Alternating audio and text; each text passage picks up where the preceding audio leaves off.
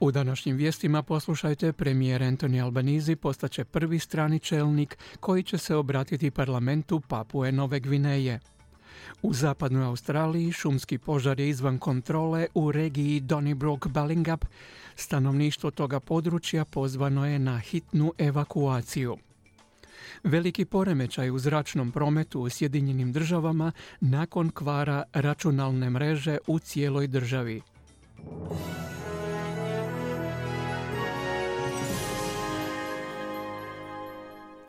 Slušate vijesti radija SBS, ja sam Kruno Martinac. Premijer Anthony Albanizi boravi danas u Papu i Novoj Gvineji. Naglasio je da će njegov prioritet pri razgovorima s čelnicima države biti finalizacija bilateralnog sigurnosnog pakta. Premijer Albanezi je prvi strani čelnik koji će se obratiti parlamentu Papue Nove Gvineje, a on to opisuje i kao povijesni trenutak. I'll be talking about how we can improve the economic relationship between Australia and PNG, how we can assist the economic... Govorit ću o našim poboljšanim sigurnosnim aranžmanima, govorit ću o tome kako možemo poboljšati ekonomske odnose između Australije i Papue Nove Gvineje, kako možemo pomoći gospodarskom razvoju zemlje, te kako možemo surađivati na pitanjima poput klimatskih promjena. Opsežni govor premijera pozvat će na brzi završetak pregovora o sigurnosnom paktu između dviju zemalja, a dotaknut će i pitanja klimatskih promjena, obrazovanja, zdravlja, biološke sigurnosti i infrastrukture ali tema koja se najviše komentira je rastući utjecaj Kine u regiji. Posjet premijera Albanizija događa se nakon što se papuanski premijer James Marape sastao s kineskim predsjednikom Xi Jinpingom na samitu APEC u studenom te kasnije ove godine pozvan u posjet Pekingu. Zagovornici izbjeglica uputili su premijeru Albaneziju pozva, poziv da iskoristi svoj posjet Papu i Novoj Gvineji kako bi osigurao da nitko od izbjeglica ili tražitelja azila ne bude zanemaren. U Papu i Novoj Gvineji ostalo je oko 90 izbjeglica i tražitelja azila od više od tisuću prvotno premještenih na otok Manus 2013. godine. Mnogima je hitno potrebno liječenje kako zbog fizičkog tako i mentalnog zdravlja tvrde u koaliciji za pomoć izbjeglicama. Glasnogovornik ove udruge Ian Rentu kazao je da je ovim osobama hitno potrebna pomoć, te uputio kritiku saveznoj vladi jer nije preuzela odgovornost za izbjeglice u Papu i Novoj Gvineji. Odbor Ujedinjenih naroda protiv zlostavljanja inzistira na tome da je Australija i dalje zakonski odgovorna jer izbjeglice i tražitelji azila ostaju pod kontrolom Australije. Unatoč ugovoru prijašnje vlade Scotta Morrisona iz 2021. kojim su izbjeglice izručene Papui Novoj Gvineji. U zapadnoj Australiji šumski požar je izvan kontrole u regiji Donnybrook Ballingup. Na snazi je upozorenje za hitne situacije, a odjel za vatrogasne i hitne službe objavio je da postoji prijetnja životima i domovima i da mještani trebaju djelovati odmah. Odjel je priopćio da je šumski požar prouzročila munja i da još nije lokaliziran niti stavljen pod kontrolu.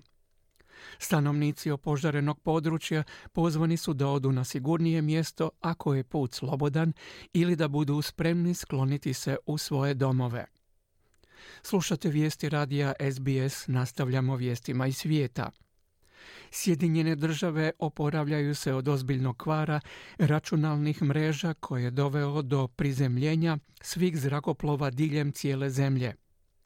Kvar sustava obavijesti o kretanju zrakoplova prouzročio je kašnjenja i otkazivanja tisuća letova.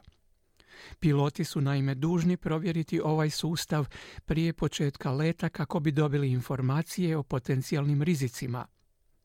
Naredba o zaustavljanju zračnog prometa sada je ukinuta, ali u američkim zračnim lukama još uvijek je poremećen raspored letova.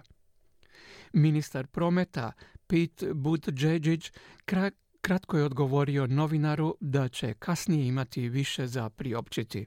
Can you tell us a little bit about what's going on today? Uh, the ground staff's been lifted. We'll have more soon. Anything else besides that, sir? We'll have more soon. Thanks. Thank you very much. Iz Bijele kuće prvotno je rečeno kako nema dokaza o kibernetičkom napadu, a predsjednik Joe Biden također je izjavio da njegova administracija za sada ne zna što je prouzročilo poremećaj. Japanski premijer Fumio Kishida nastavlja svoju turneju po državama Europe. Jučerašnji dan provojeo je u Ujedinjenom kraljevstvu. Susreo se sa svojim britanskim kolegom Rishijem Sunakom i dvije su se delegacije dogovorile o jačanju vojnih veza Velike Britanije i Japana. Premijer Sunak rekao je premijeru Kishidi kako je odnos između dvije zemlje bolji nego ikada, ne samo putem trgovine i sigurnosti, već i zajedničkih vrijednosti za koje se zalažu. Japan ove godine predsjeda sastankom skupine G7, a Kišida tijekom jednotjedne turneje obilazi savezničke države uključujući Italiju, Francusku, Kanadu i Sjedinjene države, gdje se treba sastati s američkim predsjednikom Joe Bidenom.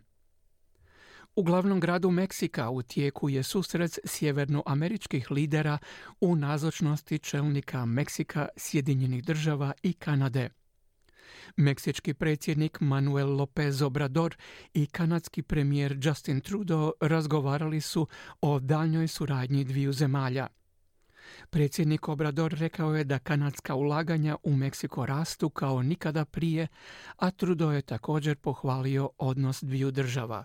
Mexico and Canada remain uh, extremely strong friends and allies.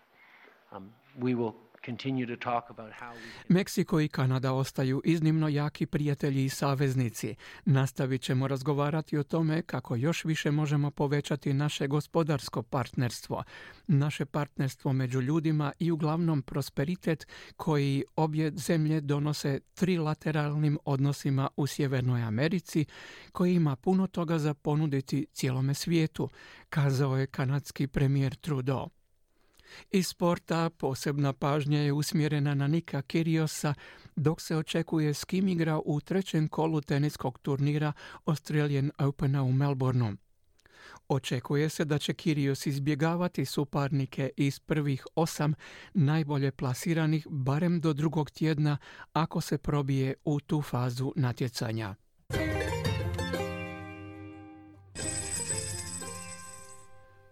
Danas australski dolar prema nekim svjetskim valutama vrijedi 0,69 američkih dolara, 0,64 eura te 0,57 britanskih funti.